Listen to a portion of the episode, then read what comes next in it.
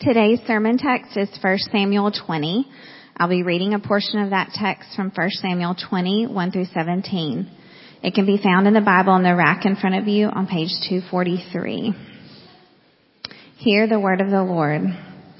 Then David fled from Naioth and Ramah and came and said before Jonathan, What have I done and what is my guilt and what is my sin before your father that he seeks my life?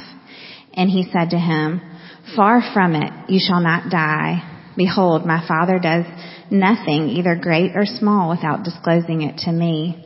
And why should my father hide this from me? It is not so. But David vowed again, saying, Your father knows well that I have found favor in your eyes. And he thinks, Do not let Jonathan know this, lest he be grieved. But truly, as the Lord lives and as your soul lives, there's but a step between me and death. Then Jonathan said to David, Whatever you say, I will do for you. David said to Jonathan, Behold, tomorrow is the new moon, and I should not fail to sit at the table with the king. But let me go, that I may hide myself in the field till the third day at evening.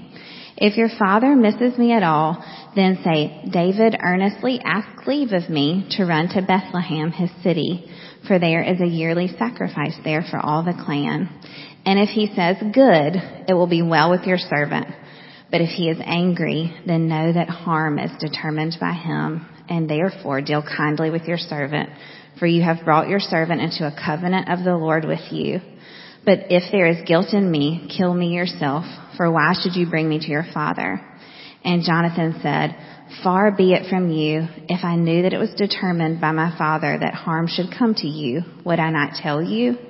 Then David said to Jonathan, Who will tell me if your father answers you roughly? And Jonathan said to David, Come, let us go out into the field. And so they both went out into the field.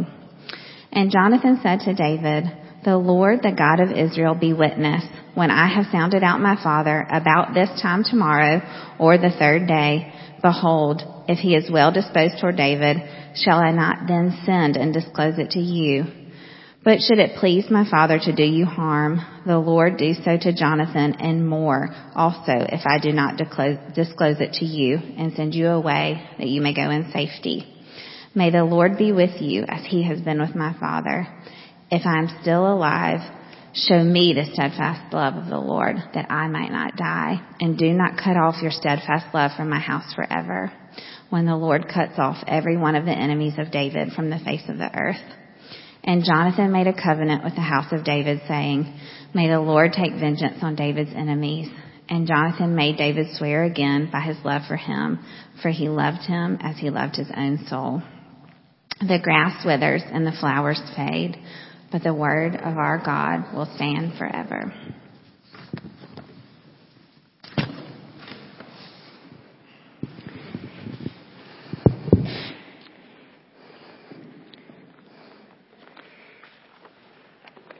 Pray together. Father, we have your word open. We have heard you speak. Now help us to comprehend. Accompany the words that I'm about to speak and the ears that are about to hear.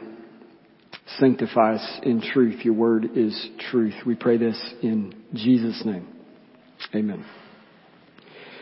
I, um, I was reminded this week as I was studying, um, I was reminded of my preaching professor, uh, who is also one of my mentors in preaching and pastoring. His name is Dr. Jim Shaddix.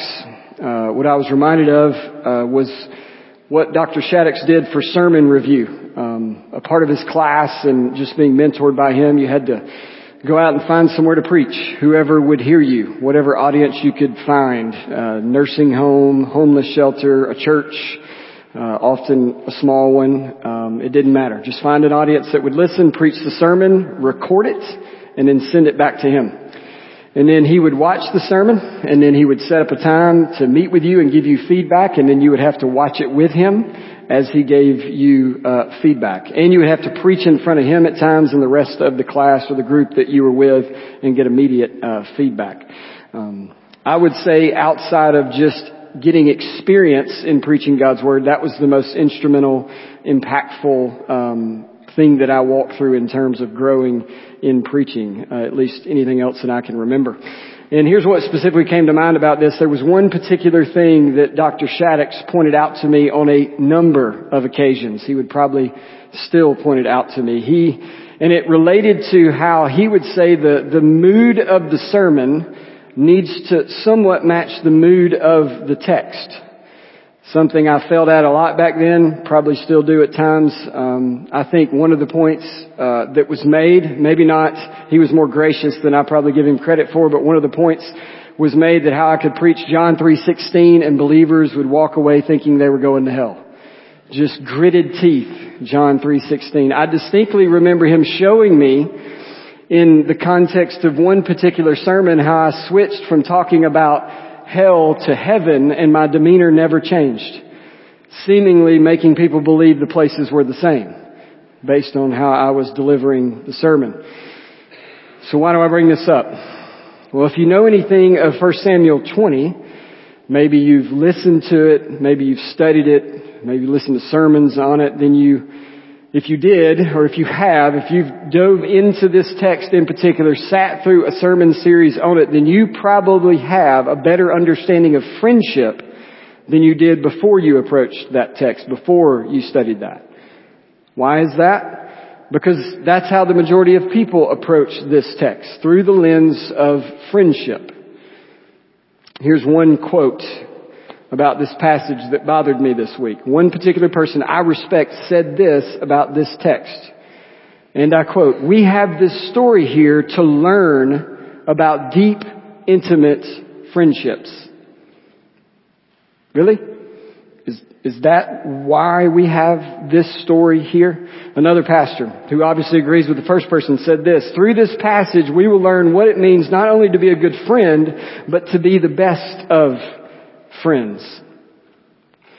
I got to that point in my study and I got a text from David Brown asking for certain things for the worship guide and one of them was feedback on a song of response. At this point in my study, I sent him Friends Are Friends Forever by Michael W. Smith. For those about my age, I also sent him Friends Forever by Zack Attack. I'm curious which one he kept singing the rest of the day. I haven't asked him. So, but here's the deal. Uh, I concede there's a portrait of friendship in this text, but I'll argue it's not primary.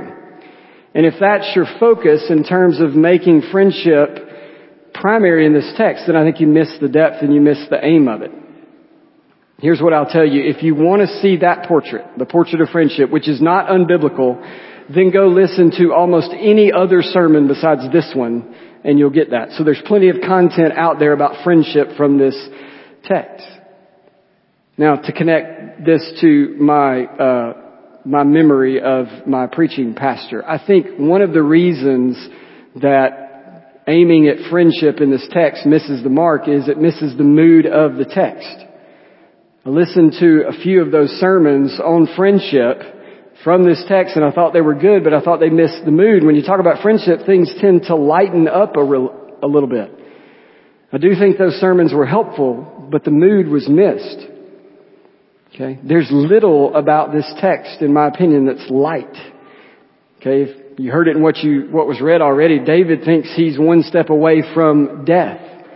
A part we'll read in a minute there's a father throwing a spear at a son. It ends with weeping and a bitter parting of ways. The mood in this text is not light, but when you're talking about friendship, things tend to lighten up and those sermons that I heard were, were pretty light. So friendship may be here, but it's not primary. In fact, Ryan probably could have simply added this chapter to what he preached last week. He set the stage. If you were here and you heard the sermon, the stage is set for where this text plays out. This has to do with one's posture toward the anointed king. So we're just adding to that. I think there's different dimensions that we can add from this text, but Ryan could have simply continued on. So if you missed last week, you can go back and listen to what was an excellent sermon, one, one that would give a lot more color to what I'm about to say. I think these could be held together in one continuing message. So there's an endorsement of last week. Hopefully I do this week justice. All right. now that you probably think I hate friendship and uh, struggle with, with being in a bad mood, let's see if we can progress through this. And I know uh, for those that are getting used to and love the notes that Ryan provides, I don't do that. I'm sorry. Uh, you get some bullet points on a screen and get to take some notes. So uh, I will try and mimic one thing that Ryan does that I think is very uh, helpful. He gives a main point. Anybody think the main point is helpful? Like this, this is the main point of the text. You got two people. Two. So, just saying, I think it was the Mileys raised their hands. So you may want to stop doing that. Um, but I think it's helpful. So here's my attempt to be more like Ryan this morning, which means I'm going to be less moody and more kind. Uh, again, this text may present a case study on friendship, but primarily I see Jonathan as a model for how we're supposed to respond to and submit to God's anointed king. I'm going to get to the main point here in a second. I think this is the line of thinking that Ryan started for us last week in showing us the contrast between how Jonathan responded and how Saul responded. Jonathan's response to the king comes more into focus in this particular chapter. I think the case for Saul has already been made. We get a little more on Saul, but the focus is on Jonathan. In terms of a human character, Jonathan is the focus. He, the most, the most speaking parts, the most words all pertain to Jonathan. Now, if you were to go through and look at all the references to the Lord, you would say God is the primary character, but Jonathan is certainly the primary human character. He gets a lot of words and a lot of focus. Um, unfortunately, I didn't put this on the screen. I was afraid it might be wrong. If you say main point, you got to be really confident. So I'm not putting it on the screen. We'll just see if you can write it down. If I were to give you a main point, it would be something like this: loyalty to the true King, to God's anointed King. So loyalty to the true King is essential. It is costly, but it's also rewarding. Okay, you could make that a little shorter. Loyalty to the true King is essential, costly, and re- rewarding. All right, you can thank Ryan for that one. All right, now that we've spoiled the point, let's get to the text. Uh, two main sections today. You'll see this on your screen. First, we're going to look at five dramatic scenes. Basically, I mean, this is a really compelling narrative, a great story. So we're just going to walk through it, kind of scene by scene, piece by piece, and just unpack it a little bit, make sure we got our, our head around it, and then we'll close with three vital implications. Uh, three implications that will all center around this idea of loyalty, around the main point that I just gave you. So, to set the stage, there's a lot of build up, a sort of lengthy build up to run fairly quickly through that main point, through some implications. All right, let's go. Five dramatic scenes, um, and they're and, and these are my scenes. Okay, so I think you, in terms of actual scenes, when they move from place to place, it would be different. I broke it into scenes that I think are helpful for just unpacking and, and understanding it. So you get to be creative when you make the outline. Um, I think making verses 12 through 17 its own little scene uh, really help, even though that's a pause in the progression of the story in a sense. So, first scene, we have a humble meeting. A humble meeting. This is verses uh, one through four. You uh, you heard you heard this read already. So. Um, at the end of our time last week, David it was in Ramah hanging out, really hiding out uh, with Samuel. Now David's on the move again, and this time he's seeking out Jonathan, Saul's son, but also David's loyal friend. So we've been introduced to this, chapters 18 and 19. Saul has been trying to kill David, so David is in a bind. He goes to Samuel, now he's coming to Jonathan. And it's not without reason that he ends up seeking out Jonathan. And I'm calling this a humble meeting on purpose. Obviously, I would label David's posture as humble. Notice, he doesn't come to Jonathan saying, your dad's crazy and he's trying to kill me. What's up? Look what he says, verse 1. What have I done? What is my guilt? What is my sin before Saul, your father, that he seeks my life? We have no reason not to take his words at face value. He wants to know. He is seeking out, have I wronged the king in some way? He starts by looking at his, himself. He's doing some self-examination. He comes off as genuinely interested in knowing if he's done something wrong. And this is where we see that Jonathan is a bit naive about where his father is at this point. Verse 2, far from it. You shall not die. Behold, my father does nothing, either great or small, without disclosing it to me. Why should my father hide this from me? It is not so.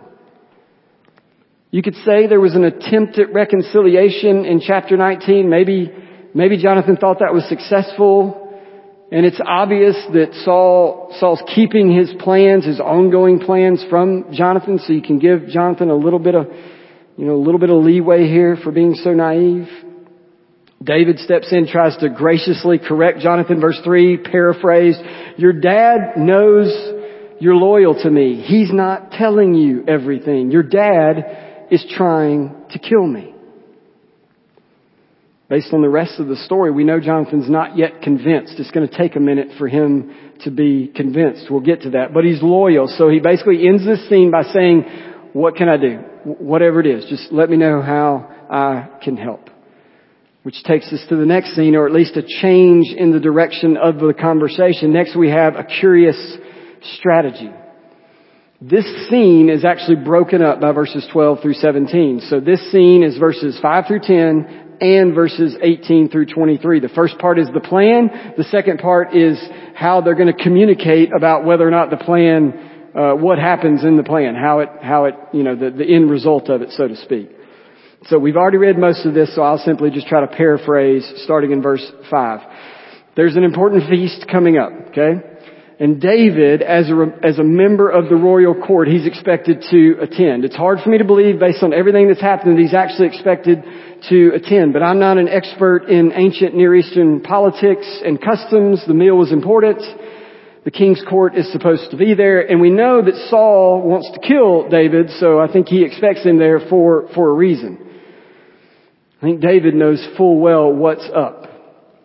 The plan is to get Jonathan to understand what's happening. Jonathan again seems a little naive, certainly in the dark on his father's plan. So this is David's plan. I'm going to get Jonathan up to speed with where I'm at. I want him to find out where his dad is. Okay, so David is going to skip the meal. Okay, that's the plan. If Saul asked about it, then David gave Jonathan, Jonathan has a story to tell his father Saul. If Saul is good with that plan, then maybe, maybe things are okay. If Saul is not good with the plan that Jonathan and David came up with, then, then we've got some clarity on where Saul currently stands. Okay, Jonathan's kind of in the loop at that point, and David's confirmed he still wants to kill me. It's at this point I think we also see there's an aspect of testing going on between David and Jonathan. Look at verse 8. David appeals to Jonathan's covenant with him. Go back chapter 18 to see that. We'll hit, we'll hit more on this in the next scene, sort of a renewal of this covenant. But we see, we see continued humility there in verse 8. If there's guilt in me, if I've sinned against the king, then you kill me, Jonathan. If I, if you find out that I've sinned, then you just take me out. But his appeal to Jonathan's loyalty here seems to be primary. David needs to know that he can trust Jonathan. He's about to send him back to the guy that wants to kill him. I need to make sure you're in with me. Okay, we're good. We're on the same page. Verse 9, Jonathan pledges his loyalty. If I know he means you harm, then you'll know about it. I'm going to tell you. To which David wisely replies in verse 10, how? How are you going to tell me? We, we kind of need to work this out. This is, this is a testy situation. How are we going to figure this out? So they walk out into the field, come up with a plan of communication, which is what we see in verses 18 through 23. We didn't read this earlier, so read it. Let's read it now. Verse 18. Then Jonathan said to him, Tomorrow is the new moon and you will be missed because your seat will be empty. On the third day, go down quickly to the place where you hid yourself when the matter was at hand and remain beside the stone heap and I will shoot three arrows to the side of it as though I shot at a mark. And behold, I will send the boy saying, go find the arrows. If I say to the boy, look, the arrows are on this side of you, take them, then you are to come, for as the Lord lives, it is safe for you and there is no danger. But if I say to the youth, look, the arrows are beyond you, then go, for the Lord has sent you away. And as for the matter of which you have spoken, which, which I have spoken, behold, the Lord is between you and me forever. Okay, shoot some arrows. If they're one side, you're good. Shoot some arrows. If they're somewhere else, you're bad. Okay. You would think there's an easier way to communicate, but that's sort of our modern, you know, just send a text would be a lot easier, right? Yep, you're good. Come on back. Or nope, it's bad. Keep running kind of thing. But we've got fields, we've got bow, bows and arrows, we got certain verbiage, you got a servant involved, but there's a plan nonetheless, okay? It's a curious plan, but there's a plan. Now, one particular part about this plan that tends to trip people up that we need to just hit on for just a second. The plan appears to involve lying. Jonathan is going to have to lie to his father to see this plan through, and David kind of in on coming up with the lie. He's not really going to Bethlehem to offer a sacrifice. That's not going to happen. It's a test. So this presents a question, at least to a lot of people that read this text. Maybe you didn't have the question, and then maybe now I'm putting it in your minds, and I apologize for that. But is lying okay? Does this violate the ninth commandment? That's a great question. Okay. Many would say this is an instance of when scripture is recording an event, but not endorsing an event. That makes sense? It's recording an event, but not endorsing it. It's reporting, but not recommending. That's a principle that you need to take with you as you read the Old Testament. A lot of events are recorded, but not recommended, okay? They're not endorsed. Just because the Bible says something doesn't mean it's an endorsement of it. That will get you off track in so many ways. So I think this story falls in that category. But the question still remains, what do you do with this?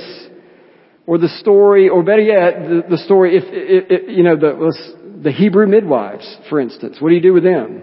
What do you do with Rahab? You go outside of the Bible. What do you do with somebody like Corrie ten Boom? Is lying okay if it produces good? Well, there's an argument to be made that there's a sort of ethical hierarchy that the lies in question in those stories and those events preserved innocent, life. Therefore, the spirit of the law was not violated.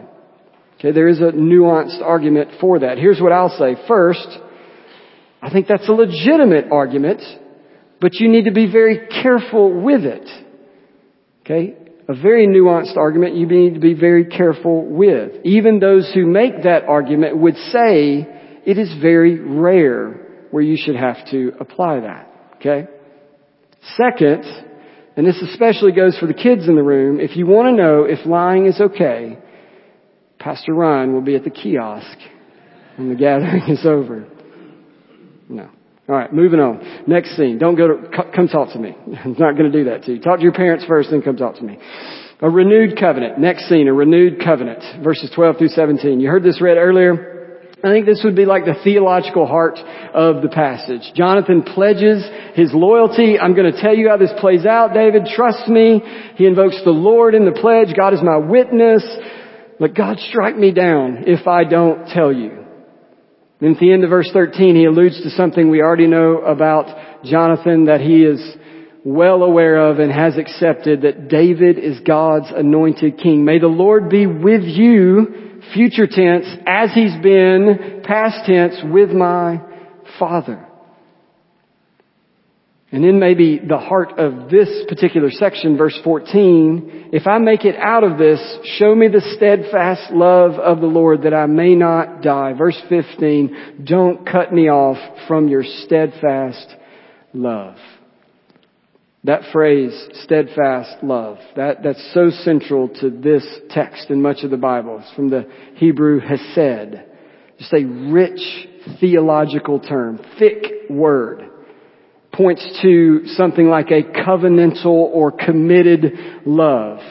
There's a strong element of loyalty attached to love in this word. If you have the NIV, if you're using that translation, it says unfailing kindness right there.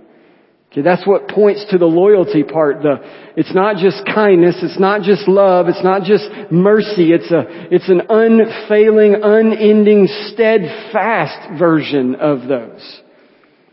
In Exodus 34, we are told that the Lord abounds in this sort of love. He abounds. It's just flowing out of Him.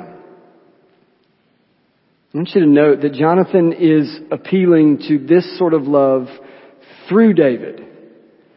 Jonathan wants David to show him God's steadfast love. John, Jonathan knows that God's kindness to him comes through David, through God's anointed king.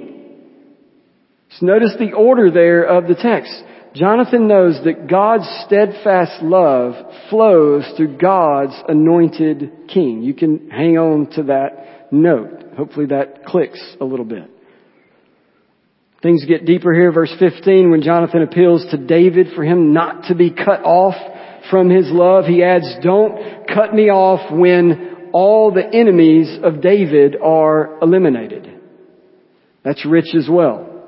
And something we'll come back to, but but does Jonathan know yet that his dad would fall in that category of the enemies that will be eliminated? I think Jonathan is certainly aware of the customs of that day. Okay, when a new line, new kingly line comes in, what happens to the old one? They get, they get purged. Jonathan is appealing to David to act differently.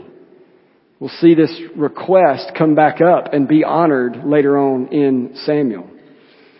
Verse 16, another covenant or renewal of the covenant already made in previous chapters. Again, an appeal to the, for the Lord to take vengeance on David's enemies. I think part of Jonathan's aim is to show David how committed he is. May the Lord eliminate your enemies. God forbid I even be one of them. Like I'm loyal to you. May the Lord get rid of anybody that's not, including me.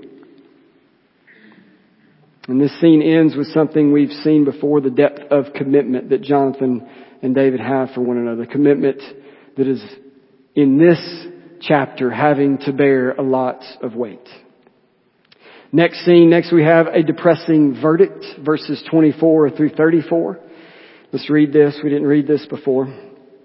Verse 24, so David hid himself in the field. And when the new moon came, the king sat down to eat food. The king sat on his seat as at other times, on the seat by the wall. Jonathan sat opposite and Abner sat by Saul's side, but David's place was empty.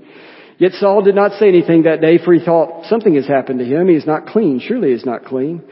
But on the second day, the day after the new moon, David's place was empty. And Saul said to Jonathan his son, why has not the son of Jesse come to the meal, either yesterday or today? Jonathan answered Saul, David earnestly asked leave of me to go to Bethlehem. He said, let me go, for our clan holds a sacrifice in the city, and my brother has commanded me to be there. So now, if I have found favor in your eyes, let me get away to see my brothers. For this reason, he has not come to the king's table.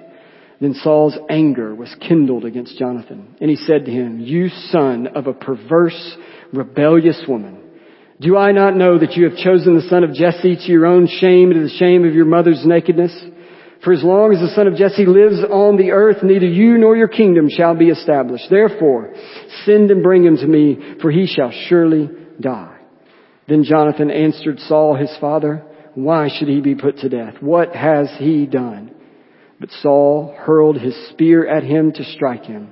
So Jonathan knew that his father was determined to put David to death.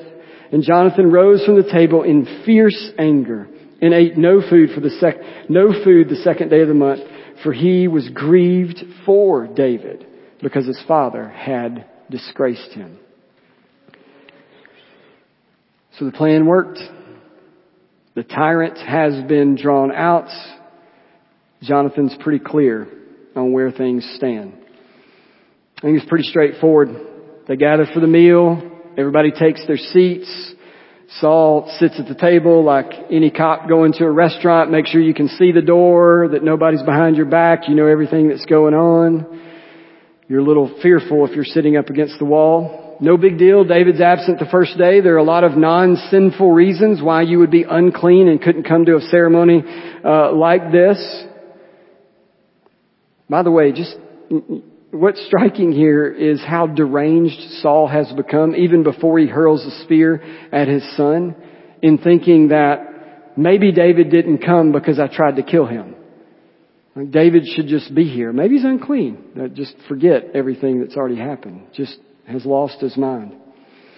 But we get to the next day, there's a problem. David is still missing. Now Saul is asking, Jonathan implements what is a, what I would call a somewhat embellished version of the plan. Nothing about David's brother in the strategy, but Jonathan thought it was necessary.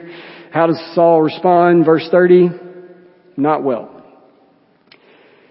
I'm not going to say the comment about Jonathan's mother is flattering for her, but the primary aim there is saying that Jonathan's actions are bringing shame on his family.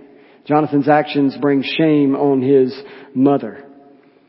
Note the change in verse 31 of how he even refers to David. It's no longer David, it's the son of Jesse.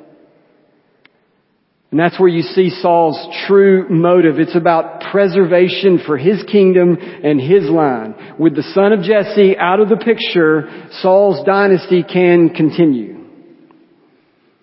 What does Jonathan do? He pushes back. He's innocent. What has David done?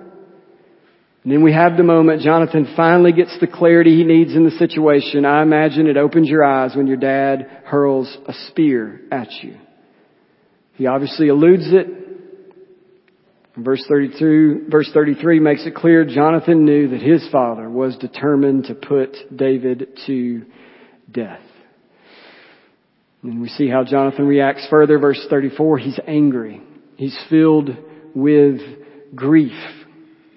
But did you notice how it, where his grief is aimed? Did you pick up on that as we read it?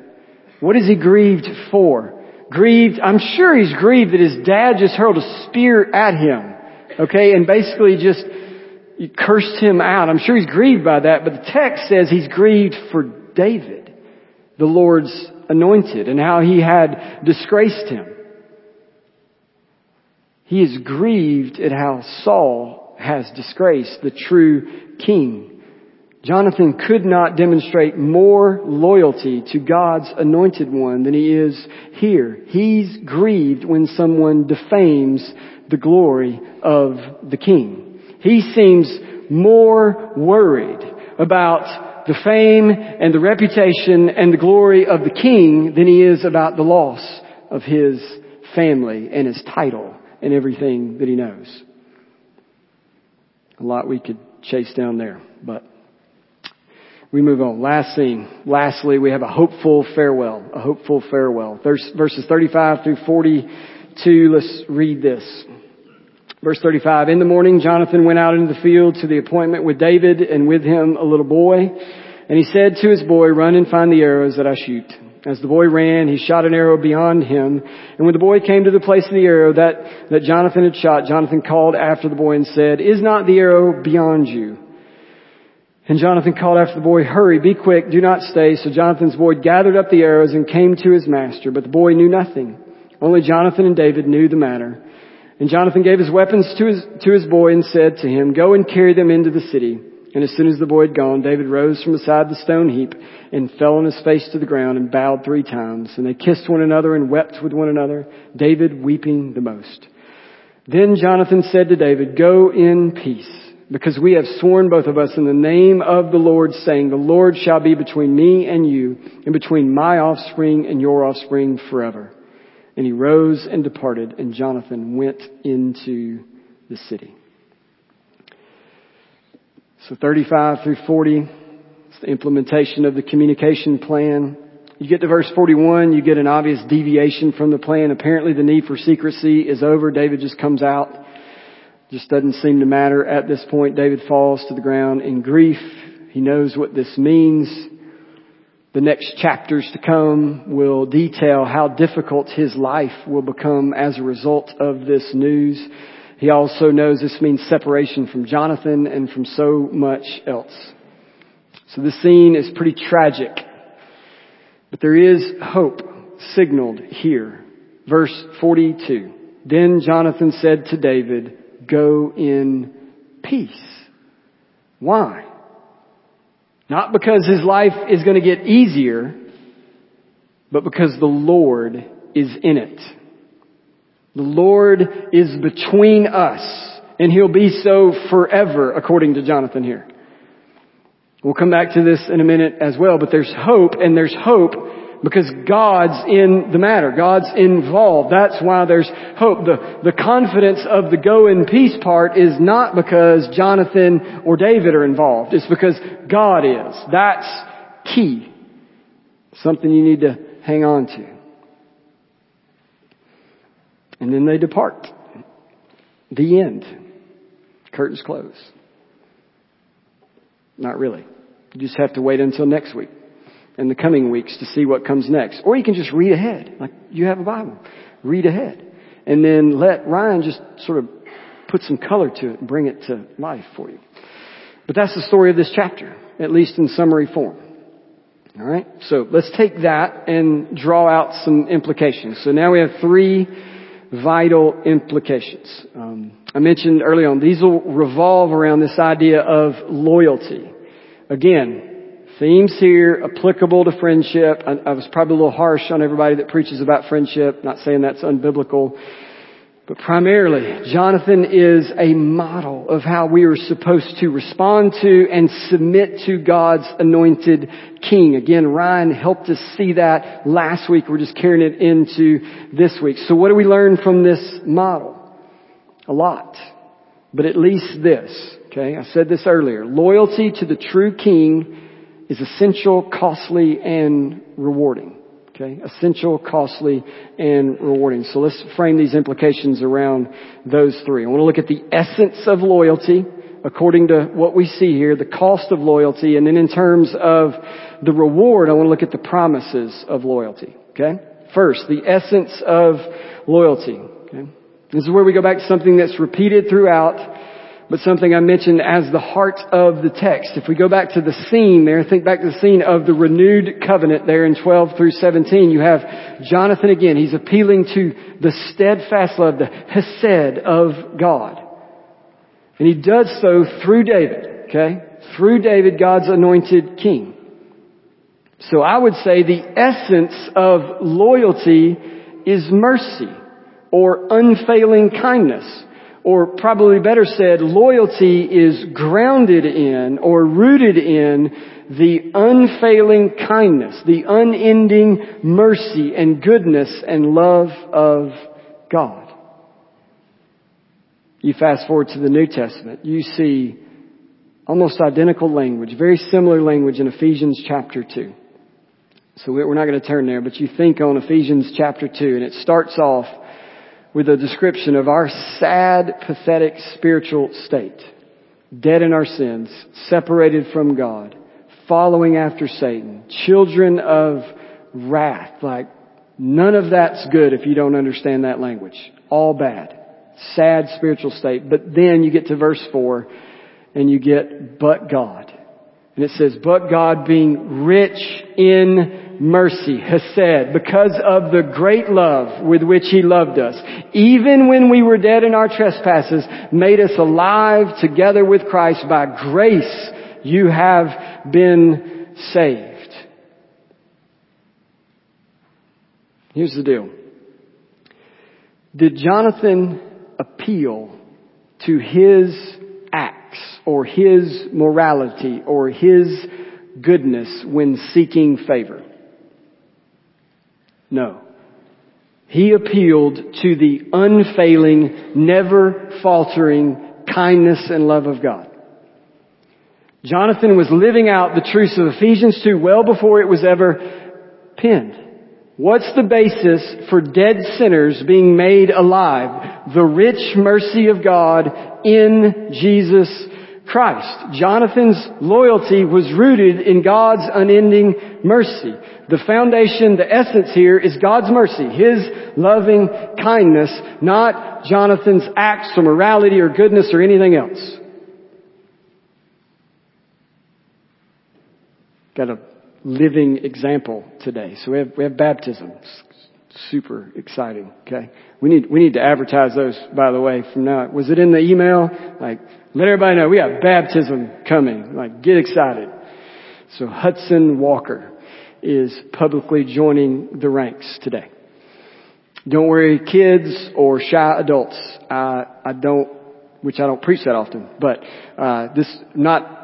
I won't call everybody out that I get the chance to call out. Okay, I pick on Hudson because I think he likes it. He picks on me. Uh, gives me a hard time. I think he's the one that sends random weird text that I don't understand with all kind of, yes. Anyways, so I'm not going to do this to everybody. So just be, don't, don't shy away from baptism because you might get talked about. Uh, but Hudson, I, I want to make use of you to make sure something is clear to everyone. So Hudson is making a public profession of his faith today. He's proclaiming today what the Lord has done in his life to rescue him from his sin. He's taken an important step of obedience.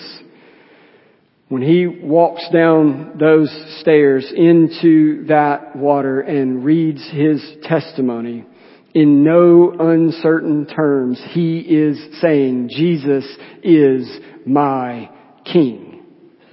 And he is telling us and the world where his loyalties lie. But here's what's key. He's doing that because of the rich mercy of God. Because in God's kindness, he has heard Jessica's prayers and Kyle's prayers and Hudson's own prayers and family prayers for him to be saved. Prayers of some of you for children here to be saved. Prayers that have been prayed from right here. Maybe not naming Hudson, but begging the Lord to save. And God has looked at Hudson and he has said definitively and decisively mine. He is mine. And Hudson did the only thing a dead sinner can do when that call is made. He walked out of the grave and he bowed the knee and he pledged allegiance to the king. Hudson, you, you got to this point today because of the unfailing mercy and love of God. You will make it from this point because of the same thing. Remember that, live by that, and that will be of unending help to you and to everybody else in here. So, I just press the pause button there, call a quick timeout, because nothing else I have said or will say is important unless you get this point. Either you live resting in God's unfailing mercy or in something else that is and will be found out to be insufficient. Based on how the culture catechizes most of us, either you will rest in your own self-sufficiency, self-exaltation, self-promotion, or self-worth, or you will rest in the steadfast love of the Lord. The text from Ephesians sums it all up for us. It sums, it, it, it speaks to every one of us. We are all dead in sin apart from the mercy of God. That is a summation of every one of us. Known Hudson most of his life. Great kid, great young man.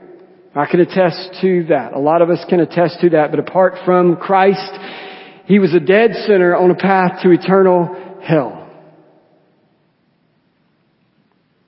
But God, who is rich in mercy, has provided a way. The sin we are all liable for, the punishment we deserve for defaming a holy God, that sin has been taken by Christ and nailed to His cross. So, there's a question for every single one of us. A question that Hudson has answered. Where is your allegiance? To King Jesus? To King you? Or to King something or someone else? Hudson's about to make his allegiance known. Anybody want to join him? If you have questions on what that means, I would love to talk with you after. I know Ryan would love to talk with you after as well. Talk to someone. For now, let's push forward. The essence of loyalty is God's unfailing love. Next, look, let's look at the cost of loyalty. The cost of loyalty. There's truth in counting the cost beforehand of what it means to pledge your allegiance to the King. We have texts in the New Testament on this. We can't sugarcoat, part of what it means to follow Christ. Christ's own words are hard to swallow at times about the cost of following Him, about counting the cost of following Him. Brian was kind in a sermon recently where he didn't want to specifically call out the likes of someone like Joel Osteen, okay? There was a very specific hint that was blatant. But I'm not that kind. I think he's a heretic that are leading people astray. Your best life now is a load of junk. Has some truth embedded in it, but that truth is used in a misleading way to say it as charitably as I can say it. What he means by best life does not line up with what this says. You know who missed out on Osteen's best life now? The apostles. Paul, John, saints to come after them, Jim Elliot, Adoniram Judson, C.T. Studd, their families. We're given a lot on how costly the Christian life can be. Ryan hit on this last week as well. Jonathan is an example, a stark example of this. This was made clear in earlier chapters, but it's hit on again. Jonathan is heir to the throne, but he's giving up those rights to the true king. He's not navigating this with self-interest. He's not seeking his own kingdom first. He's seeking another kingdom. He knows that the throne of God does not have two seats. He's also enduring suffering, the same suffering as God's anointed king. It's as it's like Jesus had Jonathan in mind when you get to Matthew 10 and Luke 14 and John 15, one of these texts we read earlier. If they persecute me, they will also persecute you. The same spear that went at Jonathan's, uh, David's head went at Jonathan. Brother will deliver brother over to death and father his child. If anyone comes after me and does not hate his own father and mother, if your love for me does not make your love for your father and mother look like hate, then something is wrong. To follow Christ sets you up to be hated like Christ. To follow Christ sets you up to suffer like Christ. To follow Christ sets up division even within families. Jonathan, a vivid example of that. Yes, themes of friendship are here, but the themes of costly loyalty are much more pronounced. Don't look to Jonathan and David first and foremost on how to be a good friend. Look Look to Jonathan first and foremost regarding what it might cost to follow the true king. Jonathan picked up his cross and followed after God's king.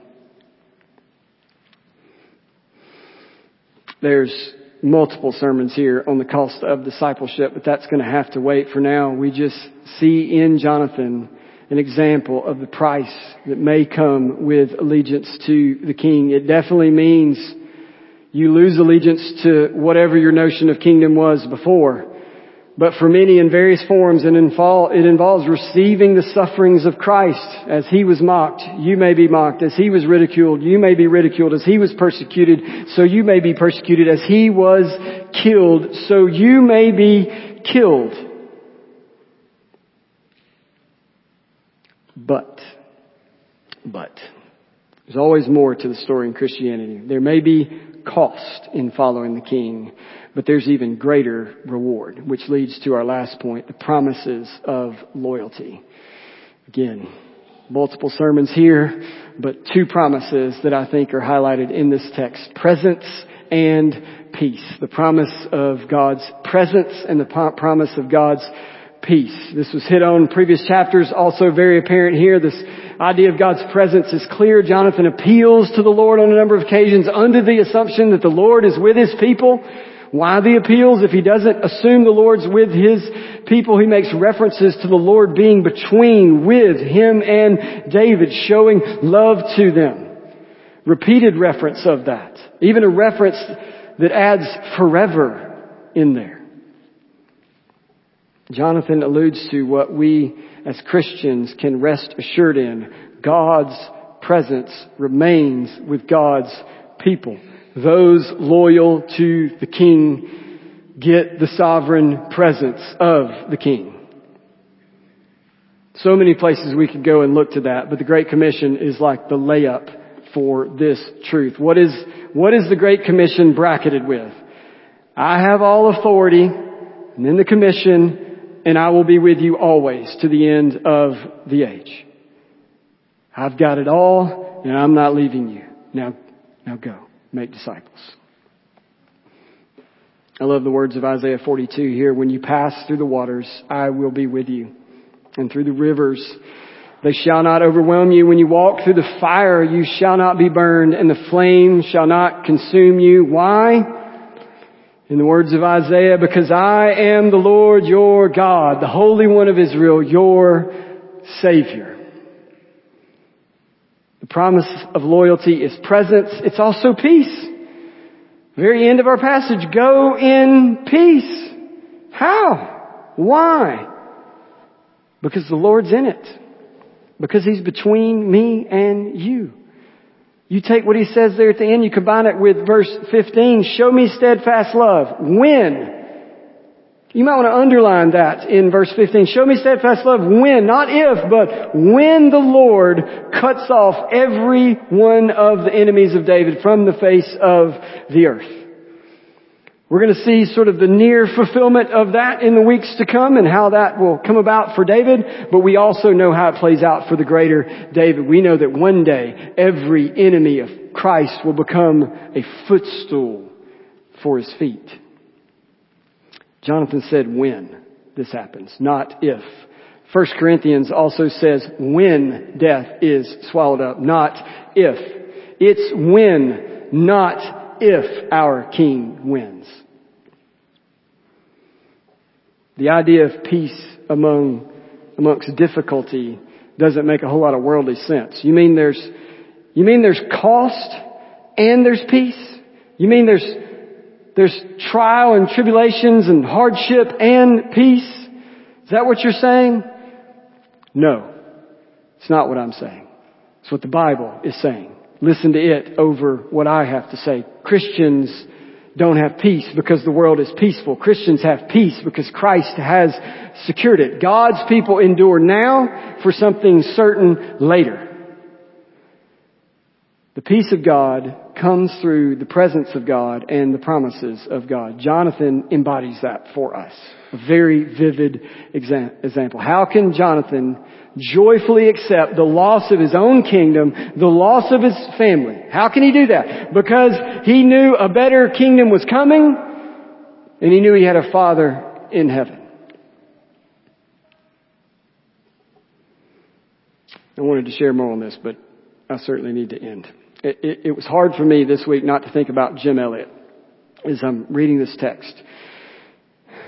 Even the method Saul uses to try to kill both David and Jonathan. Jim Elliot, if you don't know him, him and his companions were speared to death in 1957 in a remote area in Ecuador by a tribe they were trying to take the gospel to. A tribe that would later come to Christ through the ministry of the very family and companions who had been killed text reminds me of very famous words of Jim Elliot. He is no fool who gives what he cannot keep to gain that which you cannot lose. The world will tell you the cost of loyalty to follow God's anointed king is, is foolish. The, the, that cost of loyalty is, is foolish. But those that know the king, like Elliot did, know it to be otherwise, know it to be flipped on its head. As Elliot puts so well, you aren't foolish to give what you will lose anyways to gain what you can never lose. So we bow to the king, yes. We count the cost, yes, it's legitimate. But we rest in the reward. Let's pray together. Father, thank you for examples of what it looks like to follow your King. Thank you that you have not left us without example and instruction. We pray that this would reside deep in our hearts and affect our lives. Father, we pray you would draw any to yourself that don't now aren't now bowing to this king and pledging allegiance. We entrust that to you. We pray this in Jesus' name. Amen.